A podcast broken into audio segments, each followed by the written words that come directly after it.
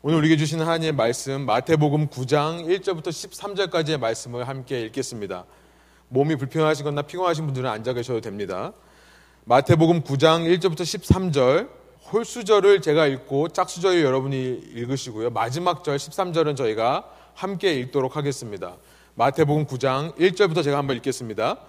예수께서 배에 오르사 건너가 본 동네에 이르시니 침상에 누운 중풍병자를 사람들이 데리고 오거늘 예수께서 그들의 믿음을 보시고 중풍병자에게 이르시되 작은 자야 안심하라.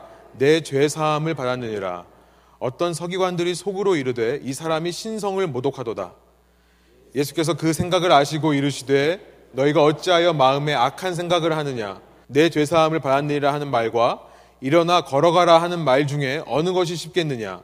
그러나 인자가 세상에서 죄를 사하는 권능이 있는 줄을 너희로 알게 하려 하노라 하시고 중풍병자에게 말씀하시되 일어나 내 침상을 가지고 집으로 가라 하시니 그가 일어나 집으로 돌아가거늘 우리가 보고 두려워하며 이런 권능을 사람에게 주신 하나님께 영광을 돌리니라.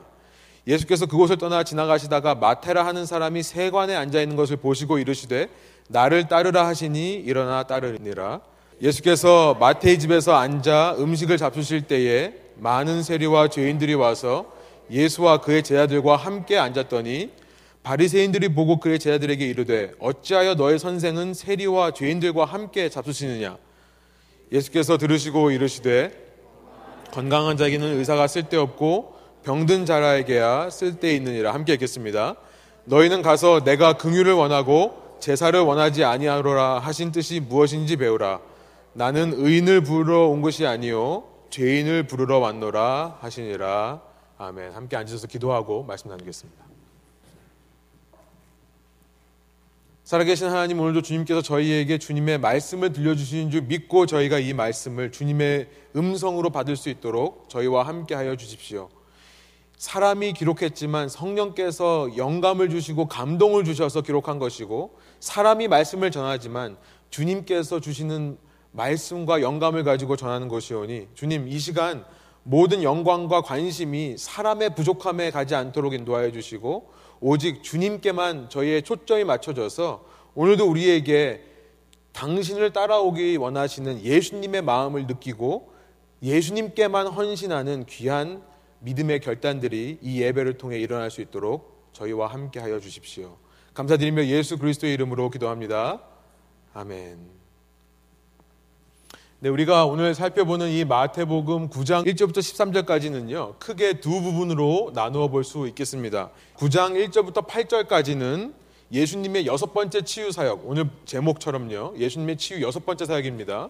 이 죄와 마음의 악한 생각을 치유하시는 이 예수님의 치유 사건을 1절부터 8절까지 마태가 기록하고 있고요. 특별히 사람들에 의해 자신이 누워있던 침대째 들려온 한 중풍병자의 이야기가 나와 있습니다. 그러고 나서 9절부터 13절은요. 마태를 제자로 부르시는 내용과 예수님께서 당신의 제자들 앞에서 바리새인들에게 하신 말씀이 기록되어 있습니다. 말씀드렸던 대로 한번 슬라이드를 보여주시면 마태복음 8장부터 9장에는 10가지 예수님의 치유 사역이 기록되어 있는데 마태는 이 10개를 3개씩 세 그룹으로 묶어서 나열하고 있다고 말씀드렸습니다. 첫 번째, 두 번째, 세 번째가 끝나고 나서 제자에 대한 말씀이 있었고 네 번째, 다섯 번째, 여섯 번째 오늘 본문으로 끝나면 9절부터 13절에 이 제자에 관한 말씀이 있는 거예요. 마태는 이렇게 세 그룹씩 세 가지 사건을 배열한 다음에 그 사이사이에다가 이 제자에 관한 말을 집어넣음으로써 이 예수님의 10개의 치유 사역의 의도와 목적은 단순히 우리의 병을 치료해 주시는 것이 아니라요. 우리의 육체의 병을 치료해 주시는 것이 아니라 이 사역들을 통해 예수님께서는 당신의 제자들을 양성해내고 길러내시는 것에 관심이 있다는 것을 보여주는 것이라 하겠죠. 이 8장과 9장에 흐르고 있는 한 가지 주제는 뭐냐면 제자도인 것입니다. discipleship. 그래서 말씀드린 대로 10장에 가면 이렇게 10가지 사역이 끝나고 나서 10장 처음에 가면 예수님의 열두 사도의 이름이 기록되어 있는 것입니다. 우리가 이 말씀들을 읽으면서 우리 계속해서 질문해야 되는 것은 뭐냐면 누가 제자가 될 것인가? 제자의 조건은 무엇인가? 제자로서 그들은 어떤 삶을 살아가게 될 것인가에 우리가 질문을 하면서 관심과 초점을 맞추며 이 말씀을 읽어야 될 줄로 믿습니다. 이 제자도의 중심에는요, 여러분 제자도의 중심에는 무엇이 있을까요? 제자도의 중심에는 예수 그리스도가 있는 것이겠죠. 그러니까 우리가 이 말씀을 읽으면서 누가 제자가 될 것인가를 질문함과 동시에 아, 예수님은 어떤 분인가를 우리가 이 본문을 통해 발견해야 되는 것입니다. 왜냐하면 제자란 예수님을 중심으로 이루어지는 것이기 때문에 그렇습니다. 당시 제자라고 하면요, 이 disciple, 마테이테이스라는 말은요, 오늘날의 학생, 스튜던트와는 전혀 다른 말입니다. 현대의 선생과 학생과의 관계, 또 교수와 학생과의 관계는요, 일방적인 지식과 정보의 전달로 이루어지죠. 물론 쌍방향이 있지만요. 단지 지적인 정보와 지적인 지식을 전달하는 것이 선생과 학생의 관계입니다. 그러나 당시 스승과 제자의 관계는 이런 단순한 지적인 가르침을 넘어서서 전 인격적인 가르침의 관계였다라고 생각해 볼 수 있어요. 전 인격적인 가르침의 관계가 무슨 말인가? 쉽게 말하면 제자들은 스승과 함께 생활을 하는 것입니다. 스승과 함께 생활하면서 그와 함께 다니면서 스승처럼 되어가는 것이 제자들이었다는 것입니다. 그래서 예수님께서는 이렇게 제자들을 부르시고 나서 이제 앞으로 3년이 넘는 시간 동안 이 제자들과 함께 생활을 하시는 거죠. 우리가 쉽게 말하는 공생의 기간이 바로 그것입니다. 예수님은 제자들과 함께 생활하시면서 단순히 자신의 지식을 전달하신 것이 아니라 이들이 예수님처럼 되도록 그들을 세워가는데 목표가 있으셨다는 거예요. 제자도의 핵심은 예수 그리스도다. 주님을 닮아가는 것이다. 우리가 살펴볼 수 있는 것입니다. 여러분 여기서 제자의 신앙과 무리의 신앙이 구별이 되는 것입니다. 예수님을 중심으로 모였다고 해서 다 제자가 되는 것은 아닙니다.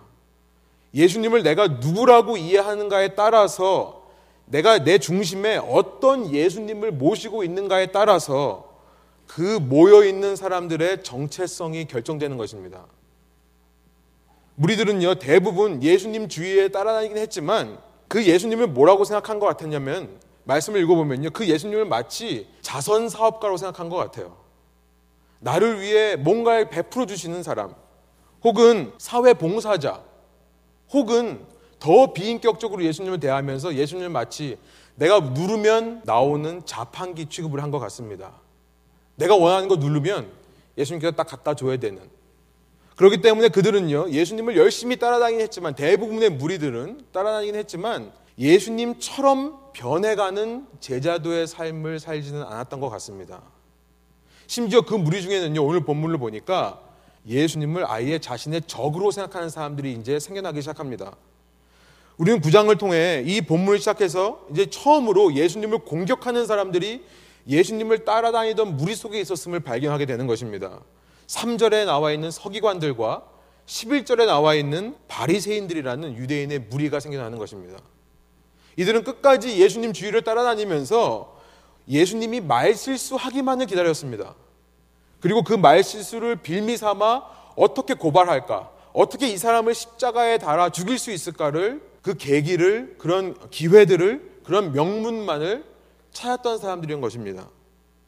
우리는 예수님을 중심으로 해서 모여있긴 했지만 예수님을 내가 본받아야 될 스승으로 내가 내 인생의 모든 가치를 드려야 될 나의 주님으로 인정한 것은 아닙니다. 그래서 여러분 무리들에게는 변화가 없습니다. 예수님을 닮아가는 변화가 없는 거예요. 오늘날 예수님을 중심으로 모인 사람들을 가리켜서 교회라고 합니다. 혹은 교인이라는 표현을 합니다. 그 교회가 진정한 제자인가 혹은 그냥 예수님을 따라다니던 무리인가를 결정하는 것은 뭐냐면 그들이 자신의 중심에 모시고 있는 그 예수님을 과연 어떤 존재라고 이해하고 있는가에 따라 결정되는 것입니다. 소원하기로는 우리 모두 우리가 기대하고 우리가 상상하고 우리가 바라는 예수님을 우리 모임의 중심에 놓고 사는 사람들이 아니라요. 여러분, 우리는 그렇게 흘러가기가 쉽습니다. 내가 원하는 예수님, 마치 자판기 누르는 것처럼 예수님이 이렇게 했으면 좋겠고 저렇게 했으면 좋겠고 이거 줬으면 좋겠고 이런 우리가 상상하고 우리가 기대하는 예수님을 중심으로 해서 모이는 그런 우리 교회가 아니라요. 계시된 예수님, 성경에 기록된 예수님을 제대로 알고 그 예수님을 중심으로 모이는 교회 제자들이 되기를 간절히 소원합니다. 여러분 때로 성경을 보다 보면 예수님의 모습이요 내가 원하는 모습이 아닐 때가 있어요. 그럴 때 우리가 예수님을 바꾸려 하기보다는요 내 자신을 바꾸자는 거죠. 내 자신을 바꾸면서 주님을 따라 변화하며 성장해가는 제자로 살아가기를 소원하는 것입니다.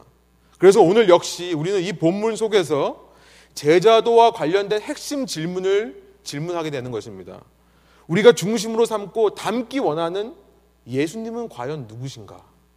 그 답을 찾기 원하는 것입니다. 그 답이 오늘 본문의 마지막 우리가 아는 유명한 예수님의 말씀인 오늘 본문 마지막 12절에 기록되어 있습니다. 우리 한번 예수님이 누구신가에 대해서 말씀하신 것을 한번 한 목소리 읽어볼까요? 12절 함께 읽겠습니다. 예수께서 들으시고 이르시되 건강한 자에게는 의사가 쓸데없고 병든 자에게라야 쓸데있느니라.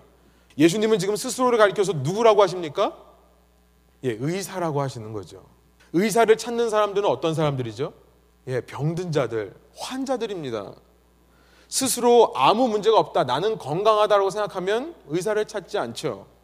예수님은 지금 육체의 병만을 말씀하시는 것이 아니에요. 영혼의 병, 곧 죄에 대해서도 말씀하고 계십니다.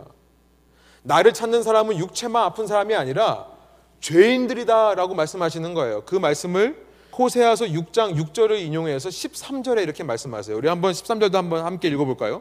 너희는 가서 내가 긍휼을 원하고 제사를 원하지 아니하노라 하신 뜻이 무엇인지 배우라.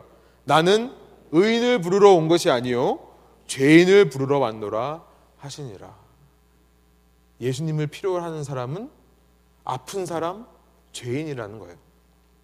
여러분 인간적으로 하나님의 마음을 표현해 보면 하나님께서는요 스스로 제사를 드리면서 나는 의롭다, 나는 잘 살고 있다라고 생각하던 그 외식적인 종교인들의 제사에 질리셨습니다.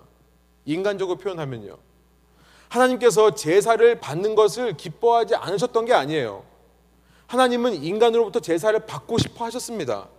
그러나 올바른 제사를 받고 싶어 하셨어요. 그 올바른 제사란 뭐냐면 율법의 제사가 아니라 율법으로 드리는 제사가 아니라 긍휼의 제사였습니다. 긍휼, mercy라고 하는 쉽게 말하면 사랑입니다. 진정으로 하나님만을 사랑하는 마음을 가지고 주님 앞에 나오는 것을 기뻐하신 거예요. 그렇게 하나님을 사랑하는 만큼 내 이웃들, 내 주위 사람들을 사랑하는 긍휼의 마음이 있는 삶을 원하신 것입니다. 과연 어떤 사람이 예수님을 중심에 모시고 그렇게 긍휼하신 예수님을 닮아 긍휼한 마음을 소유하게 되는가? 놀랍게도 당시 스스로를 신앙인이라고 부르면서 누가 봐도 가장 예수님의 제자로 택함을 받을 가능성이 높았던 종교 지도자들이 아니었다는 사실이 참 놀랍습니다. 오늘 본문 구절에 보니까 어떤 사람이 예수님의 제자로 부르심을 받나요? 놀랍게도 마태라는 사람이에요. 당시 세리, tax gatherer, tax collector라고 하는 마태였습니다. 세리란 당시 로마 제국이 자기의 백성들에게 효과적으로 세금을 걷어들이기 위해 세웠던 사람들이 세리들입니다.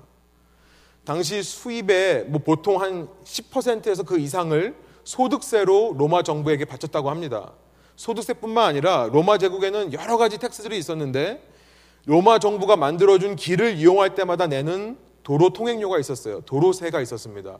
지금 여기 말하면 톨 비슷한 거죠. 그리고 상인들이 시장에 들어갈 때마다 그 시장을 사용하는 세금을 냈습니다. 어떤 다리를 건너뛰거나 혹은 항구를 이용할 때는 항상 세금을 냈습니다. 그렇기 때문에 이 각종 세금을 걷어들여야 되고 관리해야 되는 세리들이 필요했던 것입니다. 로마 정부는요, 사람 수를 기준으로 해서 이 사람들에게 받아야 될 최소한의 세금만을 세리로부터 받았습니다. 그러고 나서 세리한테 뭐라고 했냐면, 너가 가서 요만큼만 채우면 되고 나머지는 너가 가져라.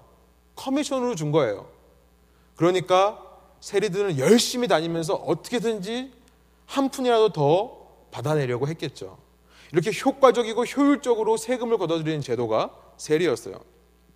유대인에게서 로마 정부는 이방인을 떠나서 아까 우리 기도에도 말씀하셨지만 우리 광복 70주년 됐는데요. 옛날 한국 한일 합방 시대에 한인들이 일본 제국에게 느꼈던 감정을 생각하시면 되겠죠. 유대인들에게 로마 정부는 그런 존재입니다. 우리를 식민 통치하는 세력이에요. 그런데 그런 식민 통치하는 세력에 빌붙어서 내 돈을 악착같이 빼가는 세리를 보면서 어떤 마음이 들었을까요? 우리나라가 우리나라 사람들이 친일파를 보는 마음이 들었겠죠. 그죠? 그렇기 때문에 세리는요. 당시 죄인 중에서도 가장 나쁜 죄인이라 취급되었습니다. 그래서 죄인들을 말할 때 세리를 포함해서 함께 그냥 죄인들이라고 하지 않고요. 성경에서는 세리를 구별해내서 세리와 죄인들이라는 표현을 썼어요. 오늘 본문 10절과 11절에 보면 그 표현이 나와 있습니다. 이들은 죄인들보다도 더 아래 단계에 있는 거예요. 만약에 하나님께서 이 땅에 오셔서 구원할 사람이 있다고 하면 제일 마지막에 구원해야 될 사람이 죄인 밑에 있는 세리였던 것입니다. 그런데 예수님께서는 당시 누가 봐도 택할 것 같은 종교 지도자들을 납두고요. 이 세리를 택하시는 거예요. 그리고서는 10절과 11절에 보니까 그들과 함께 식사하시는 것입니다. 여기서 우리는요, 예수님께서는 이 땅에 오셨을 때 예수님 같은 의사들을 더 만들어 내려온 것이 아니라는 사실을 우리는 생각해 볼 수 있습니다. 그렇죠. 우리에게 필요한 의사는 오직 한 분밖에 없어요. 예수 그리스도밖에 없는 것입니다. 다른 의사를 만들려고 예수님께서 오신 것이 아니에요. 제자들의 사명은요.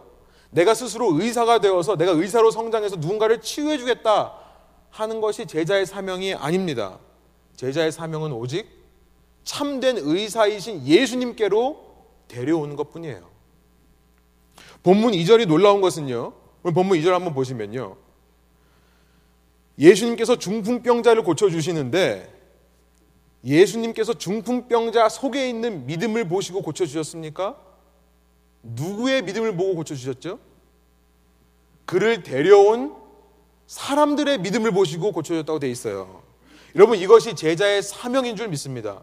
이것이 제자들이 사명을 감당할 때 느끼는 권위와 기쁨과 감격인 줄 믿습니다.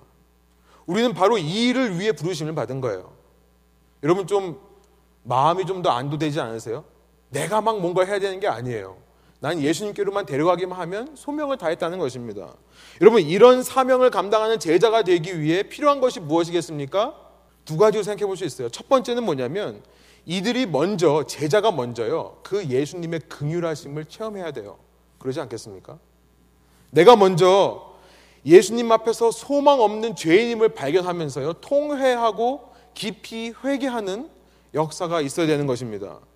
내가 그렇게 의사가 필요한 병자이구나. 그 사실을 깨달아서 다른 것 구하지 않고요.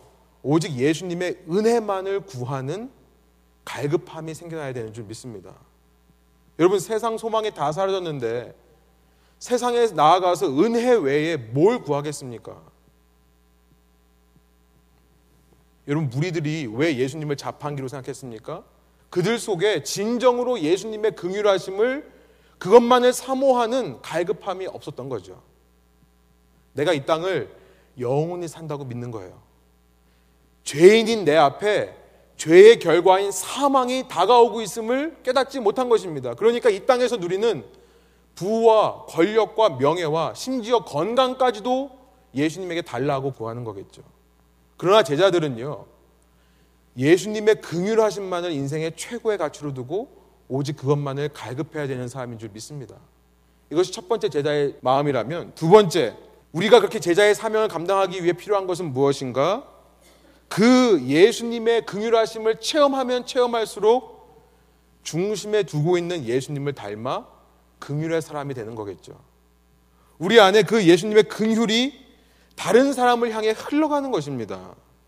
전에는 나만 알던 나의 이 이기적인 마음이 예수님의 긍휼로 대체가 되는 거예요. 그래서 내 주위 사람들에게 그 예수님의 사랑을 흘려보내는 통로가 되는 것입니다. 여러분 이것이 제자도라는 것입니다. 이것이 제자도라는 거예요. 우리의 중심에 예수님이 살아계실 때 우리가 그의 참된 제자가 될 때 우리 안에서 생겨나는 반응이라는 것입니다. 여러분 그러나 안타깝게도 이런 제자도에 대해 말씀하신 오늘 본문 9절부터 13절 그 전에 있는 1절부터 8절을 보니까요. 여러분 참 신기한 것은 뭐냐면 이 여섯 번째 예수님의 치유 사건 속에 예수님의 주위에 제자들이 있는 모습이 안 보여요. 그러지 않습니까? 1절부터 8절을 다시 한번 보세요. 이 안에 제자라는 말이 없습니다.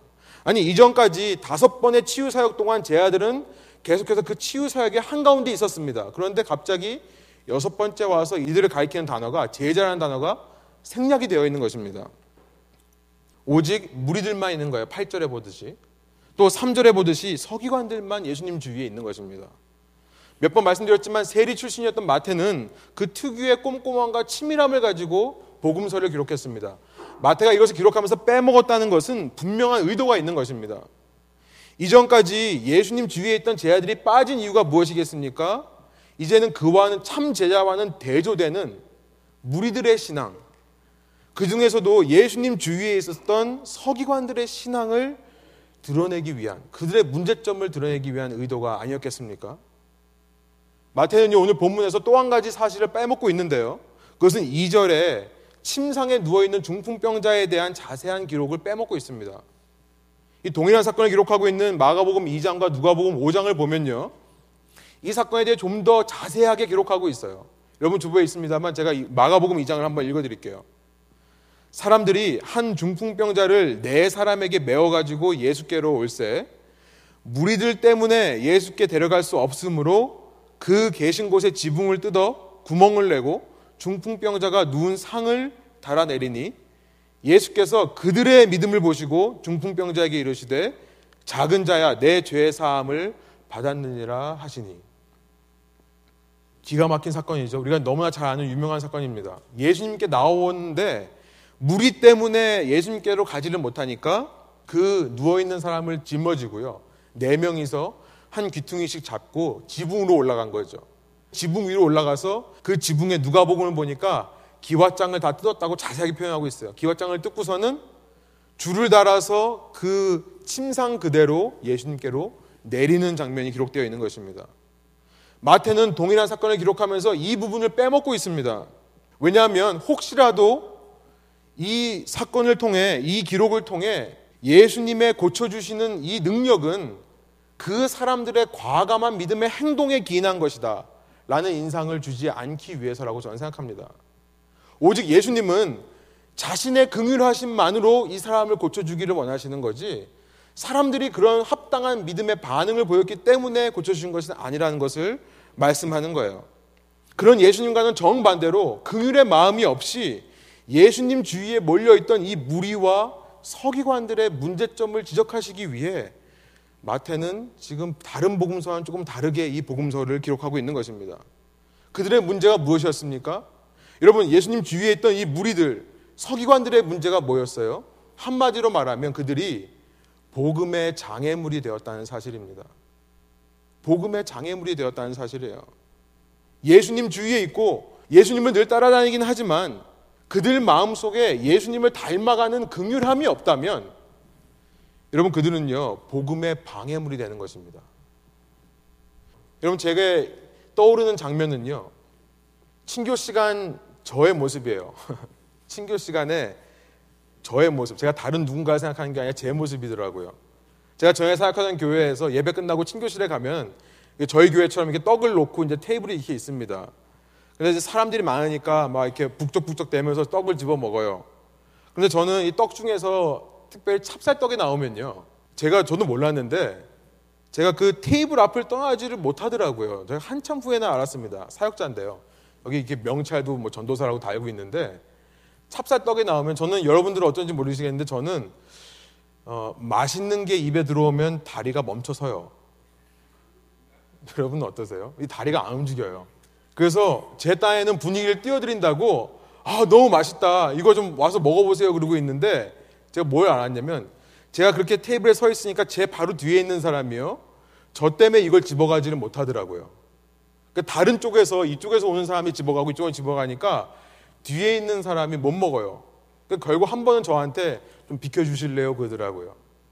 그때 제가 얼마나 당혹감을 느꼈는지 몰라요. 그러니까 그 전까지는 제가 그걸 몰랐거든요. 근데 아 내가 가로막고 있었구나라는 사실. 여러분 썰렁할지 모르겠지만 저는 이 본문을 보면서 그런 장면이 떠오릅니다. 이것을 우리의 신앙에 적용해 보면 어떻게 되겠습니까?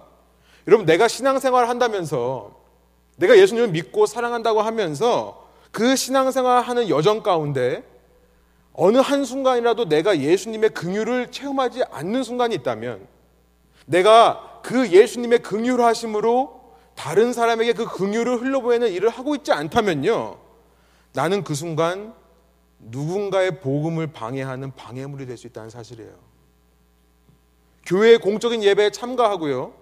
교회 일들은 열심히 봉사하고 헌신하지만 내 속에 진정으로 그 예수님의 긍휼하심을 붙잡는 은혜가 체험되지 못하고 있다면 그 체험된 은혜가 나를 통해 누군가에게 흘러가지 못하고 있다면 여러분 이 무리가 되는 것입니다. 이 무리 때문에 이 중풍병자와 이 중풍병자 내 친구들은 지붕 위에 올라가야 되는 거예요. 나 때문에 그 방법이 아니고서는 예수님을 만날 길이 없어지는 것입니다. 여러분 이것이 실제로 우리 삶에 일어나고 있다면요. 정말 심각한 문제가 아니겠냐는 거예요. 그래서 저는요 이 말씀을 통해 한 가지 구호를 한번 만들어 봤어요. 죄 사함을 받는 자리에 서 있든지 죄 사함을 전하는 자리에 서자는 것입니다. 죄 사함을 받는 자리에 서 있든지 죄 사함을 전하는 자리에 서 있든지 여러분 이 둘 중에 하나가 아니면 내가 복음의 방해물이 된다는 사실을 기억하시기 바랍니다. 오늘 본문에서 예수님을 만나기 위해 그렇게 지붕까지 뚫어가면서 우여곡절 끝에 예수님을 만난 그 중풍병자를 향해 예수님은요, 전혀 기대하지 않았던 말씀을 하세요. 2절에 나와 있습니다. 어떤 말씀을 하시죠? 내 죄 사함을 받았느니라. 아니, 나는 병 고침을 받으러 왔는데요. 왜 갑자기 죄 사함을 받았느니라 말씀하시는 거죠? 이해가 되지 않지만요. 잘 생각해 보면 여러분 이거보다 더 중요한 것이 있겠습니까? 내가 지금 당장 치유받는다 하더라도 언젠가 나는 죽을 수밖에 없는 존재예요. 이 땅에 있는 것은 그 무엇이라도 그 어떤 것이라도 당장은 소중하고 화려해 보일지라도 죽음을 넘어서지 못하는 것입니다. 심지어 내 건강이라 할지라도요. 그래서 예수님은 죽음을 넘어서도 영원할 수 있는 가치, 우리에게 유일한 영원한 가치인 영생을 주시는 것입니다. 이것이 예수님의 긍휼의 마음이고 죄악된 우리가 늘 붙들어야 되는 우리의 최고 인생의 가치라는 것입니다. 여러분 그래서 우리 가운데 여기 계신 분들 중에 아직 이 예수님의 최고의 선물을 받지 못한 분이 있다면 죄 사함을 받는 자리에 서기를 소원하는 것입니다. 그 죄 사함을 받는 자리에 서 있는 것입니다. 여러분 이 땅에서의 삶은 영원하지 않습니다. 지금도 우리는 1분에 12회에서 20회 정도 숨을 내쉽니다. 이 말씀을 전하면 더 가쁘게 내쉬는 것 같아요. 그러나 언젠가는 우리가 마지막 호흡을 내쉴 순간이 올 거예요. 그렇죠? 이 호흡이 영원할 것 같지만 언젠가 마지막으로 휴 하는 순간이 올 것입니다. 그 전에 예수님께 치유 중에 최고의 치유를 받자는 것입니다. 가장 고귀한 치유, 진정한 치유를 받자는 거예요. 내 예수님을 내 인생의 주인, 내 삶의 왕으로 인정하여 고백하여 우리를 죽음 속에 가두어두었던 그 죄의 문제를 영원히 해결하는 영원한 치유를 먼저 받자는 것입니다. 우리 중에 많은 분들은 이 죄 사함을 받는 치유를 이미 경험하셨고 지금도 날마다 경험해 가지고 계신 분들이 있으리라 믿습니다. 그렇다면요. 이제는 타인을 위해 이 죄 사함을 전하는 자리에 서자는 거예요. 여러분 우리가 착각하지 말자는 것입니다. 이 두 가지 사이에 애매모호한 gray area가 있어서 거기에 내가 내 자리를 펼 수 있는 것이 아닙니다. 이것이 아니면 이것이어야 된다는 거예요. 이게 아니라면 복음의 방해꾼이 되고 있다는 것입니다. 여러분 본문 3절부터 등장하는 서기관들 11절부터 등장하는 바리새인들이 바로 그런 사람들이었습니다. 서기관들과 바리새인들에게 있어서 죄 사함이란 그저 머리로만 이해하기에는 하나님께서만 주실 수 있는 것이고 그것도 하나님께서 주신 율법을 통해서만 가능한 것이 죄 사함이었습니다. 예수님께서 율법에서 제시하신 그 규례대로 율법에 써 있는 제사법 그대로 행하고 나서 죄 사함을 선포해야지 말씀만으로 죄를 사해 준다고 한다면 이 예수를 오히려 신성을 모독하는 자라고 이해하는 것이 서기관들과 바리새인들의 율법주의 신앙이었습니다. 신성 모독이란 말은 신을 욕하다는 거예요. 이것은 당시 사형까지도 집행할 수 있는 죄였고요. 실제로 예수님께서는 이 신성 모독죄로 대제사장에게 잡혀가 로마 총독에게 넘겨지시는 것이 되는 거죠. 하나님을 욕되게 했다고 하나님을 죽이는 꼴이 되는 것입니다. 여러분 이들의 모습이 충격적이고 안타까운 만큼 우리는요 이들과 달리 죄 사함을 받는 자리에 서거나 혹은 죄 사함을 전하는 자리 이 두 자리의 선물로 말미암아 예수님의 제자로 참된 교회 교인으로 살아가라는 결단과 헌신이 필요하다는 말씀입니다. 여러분 이제 우리는요 예수님께서 그 무리 중에 있는 이런 악한 생각, 내가 죄 사함의 자리도 피할 수 있고 죄 사함을 전하는 자리도 피할 수 있다고 생각하는 이 악한 생각, 이 서기관과 바리새인들의 이 악한 생각을 드러내셔서 그 생각을 치유해 주시기 위해 일부러 예수님께서는요 중풍병자의 병을 고쳐 주기 전에 그의 죄 사함을 선포하시는 것임을 우리는 이제 말씀을 통해 깨닫게 되는 것입니다. 우리 4절에 나와 있는 말씀이죠. 우리 한번 한 목소리 한번 읽어 볼까요? 4절의 말씀입니다. 예수께서 그 생각을 아시고 이르시되 너희가 어찌하여 마음에 악한 생각을 하느냐. 이 악한 생각이 뭐라고요? 죄 사함을 받는 자리, 죄 사함을 전하는 자리 외에 내가 내 자리를 펼 수 있다라고 생각하는 것입니다. 형식적인 신앙생활이죠. 겉으로는 하나님을 섬기지만 속으로는 하나님이고 뭐고 내가 하나님이라고 생각하면서 예수님의 하나님의 근율 따위는 관심도 두지 않는 이런 이중적이고도 가식적인 종교 생활이 악한 생각인 것입니다. 예수님께서 죄인들과 세리들과 함께 식사하신 것을 비판합니다.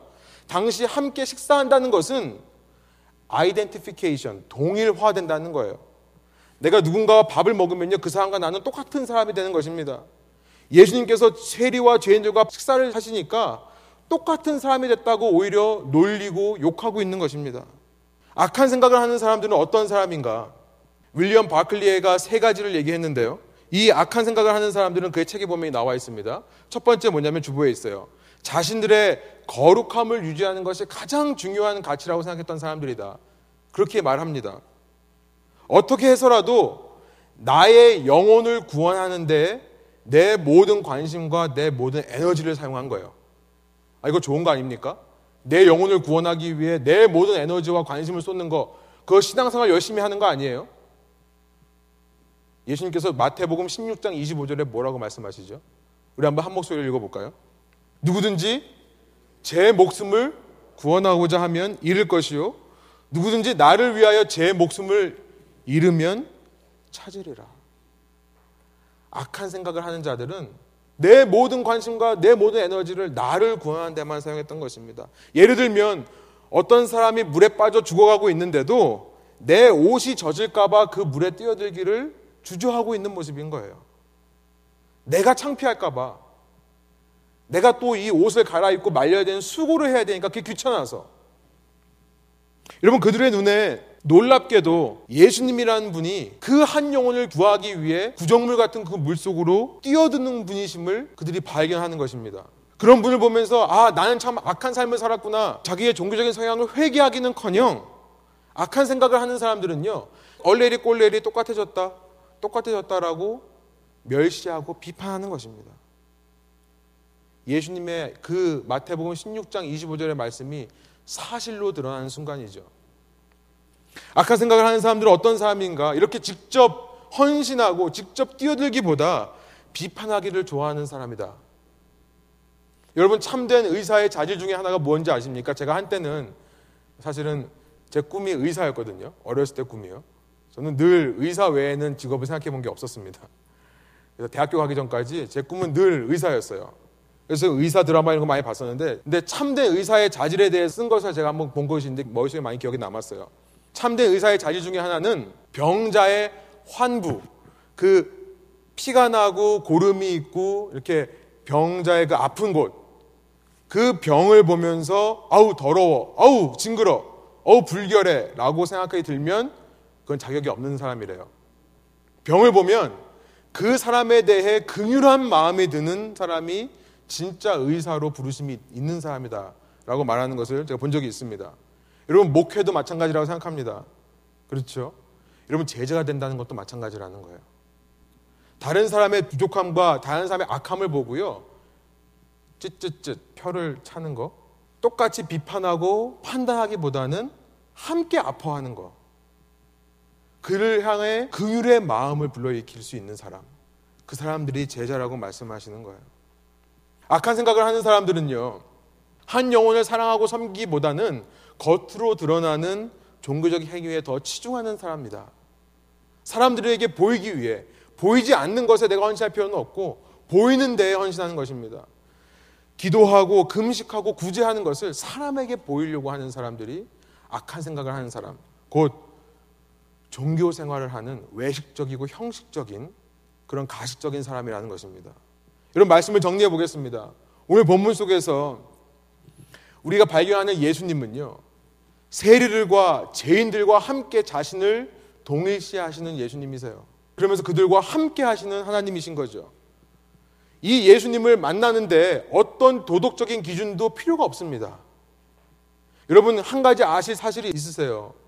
여러분이 이 자리에 어떤 모습으로 나왔든지 간에, 여러분이 어떤 죄를 지었든지 간에, 그것이 예수님과 여러분의 관계를 방해할 수 없습니다. 여러분, 그것을 믿으시기 바래요. 물론 회개해야죠. 그러나 예수님을 만나는 데는 어떤 도덕적인 기준이 없다는 것입니다. 예수님은 우리 모두를 있는 모습 그대로 받으시는 사랑의 긍휼의 하나님이신 줄 믿습니다. 아멘이세요? 예수님을 만나는 데는 어떤 종교적인 조건도 없습니다. 교회에 나와서 교회 봉사를 하고 신앙생활을 얼마큼 해야 되고 이런 종교적인 조건도 없는 것입니다. 누구든지 예수님을 믿기만 하면 누구든지 예수님을 자신의 왕으로 받아들이기만 하면 아 예수님이 없이 세상에는 소망이 없구나 라고 깨닫기만 하면 그 긍휼의 사랑의 하나님께서 그와 함께 하시는 것 여러분 이것이 복음입니다. 이것이 복음이에요. 여러분 이런 은혜 앞에 매일매일 나가시는 저와 여러분 되시기를 간절히 소원합니다. 그러나 의사는요, 병자에 대해 긍휼한 마음을 품지만 그 병을 그대로 주지는 않죠. 병자를 사랑하지만 병은 미워하는 것입니다. 고치시고 자신의 긍휼로 그 사람을 바꿔 주시는 것이 참된 의사이신 예수님의 치유 사역인 줄 믿습니다. 그래서 그 사람을 이제 다른 사람에게 긍휼의 통로로 세우시는 거예요. 그를 통해 다른 사람들이 예수님의 긍휼을 맛볼 수 있도록 인도하시는 겁니다. 여러분 제자가 된다는 것 다시 말씀드리지만 내 스스로 의사가 되는 것이 아님을 아시기 바랍니다. 세리와 죄인들을 위해 오신 예수님께서 세리인 마태를 제자 삼으시는 거예요. 그렇죠? 세리와 죄인들을 위해 오신 예수님께서는요. 세리였던 마태를 제자 삼으십니다. 왜요? 그런 마테라야 주님의 긍휼하신 마음을 품고 자신들과 똑같은 사람들을 사랑하고 섬길 수 있기 때문에 그렇습니다. 여러분 우리 중에 이미 죄 사함 받은 은혜를 체험하신 분이 있습니까? 왜 우리가 죄 사함의 은혜를 받은지 아십니까? 우리가 똑같은 죄인이기 때문에 그래요. 이 자리에 있지 않은 사람들과 똑같은 죄인이기 때문에 그렇습니다. 우리 안에 혹시라도 무리들처럼요. 예수님을 어떤 사회 봉사자나 자선단체 대표로 혹은 자판기로 생각하는 어리석음이 있었다면 이 시간 다시 한번 회개하면서 그의 긍휼만을 소원하는 참 제자의 신앙이 회복되기를 소원합니다.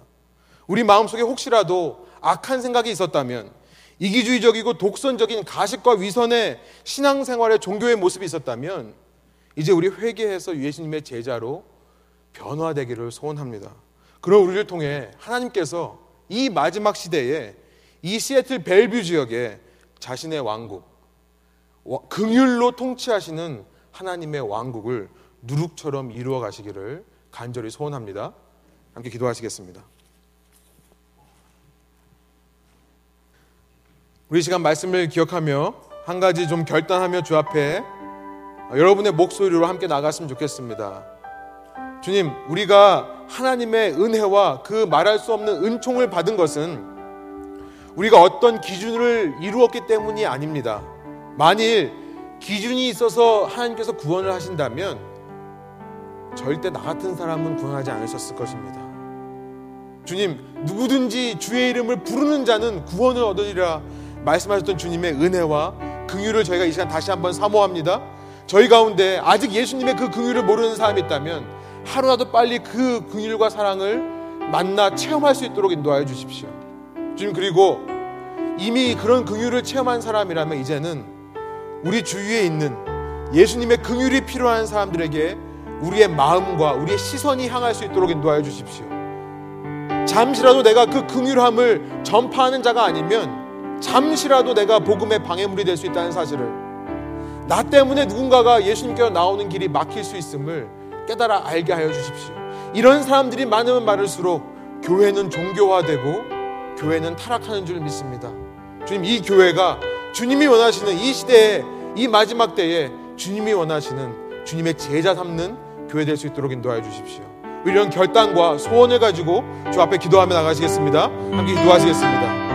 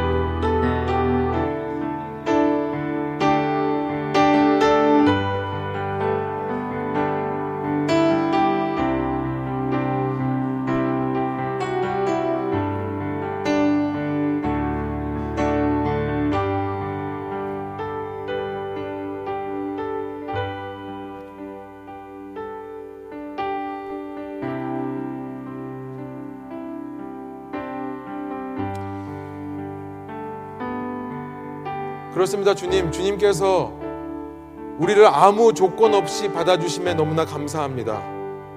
이 시간, 이 자리에 어떤 모습으로 나왔을지라도 그 모습 그대로를 기뻐하시고 사랑하시는 우리 주님인 것을 다시 한번 이 시간 저희가 두렵고 떨림으로 고백합니다. 주님, 제 모습 이대로 받아주시고 주님의 한없는 사랑과 긍휼하심을 제게 맛보아 알 수 있도록 인도하여 주십시오. 머리로만 아는 신앙이 아니라 예수님이라는 단어만 입에 떠올려도 입에 달아도 느껴지는 그 예수님의 사랑과 긍휼하심을 체험할 수 있도록 주께서 인도하여 주십시오. 날마다 그 사랑 속에서 만족해하며 세상 다른 어떤 은혜 구하지 않는 저희 인생 될 수 있도록 인도하여 주십시오. 주님 그럴 때에 저희의 삶을 통해 누군가에게 이 긍휼함과 사랑과 은혜가 전달되기를 소망합니다. 나만 맛있는 거 먹겠다고 예수님 주위에 머무는 무리가 되어서 주님께로 나오는 길을 막아서고 있는 방해물이 되지 않도록 인도하여 주시고 날마다 깨워서 내 뒤에 누군가가 있는지를 살펴보는 자들이 될 수 있도록 인도하여 주십시오. 그 사람들을 주님의 마음으로 품고 주님께로 인도해야 하는 사랑과 헌신의 결단을 하는 제 아들이 될 수 있도록 인도하여 주십시오. 다시 한번 우리를 향하신 주님의 한없는 은혜와 사랑을 감사드리며 이 모든 말씀 예수 그리스도의 이름으로 기도합니다. 아멘.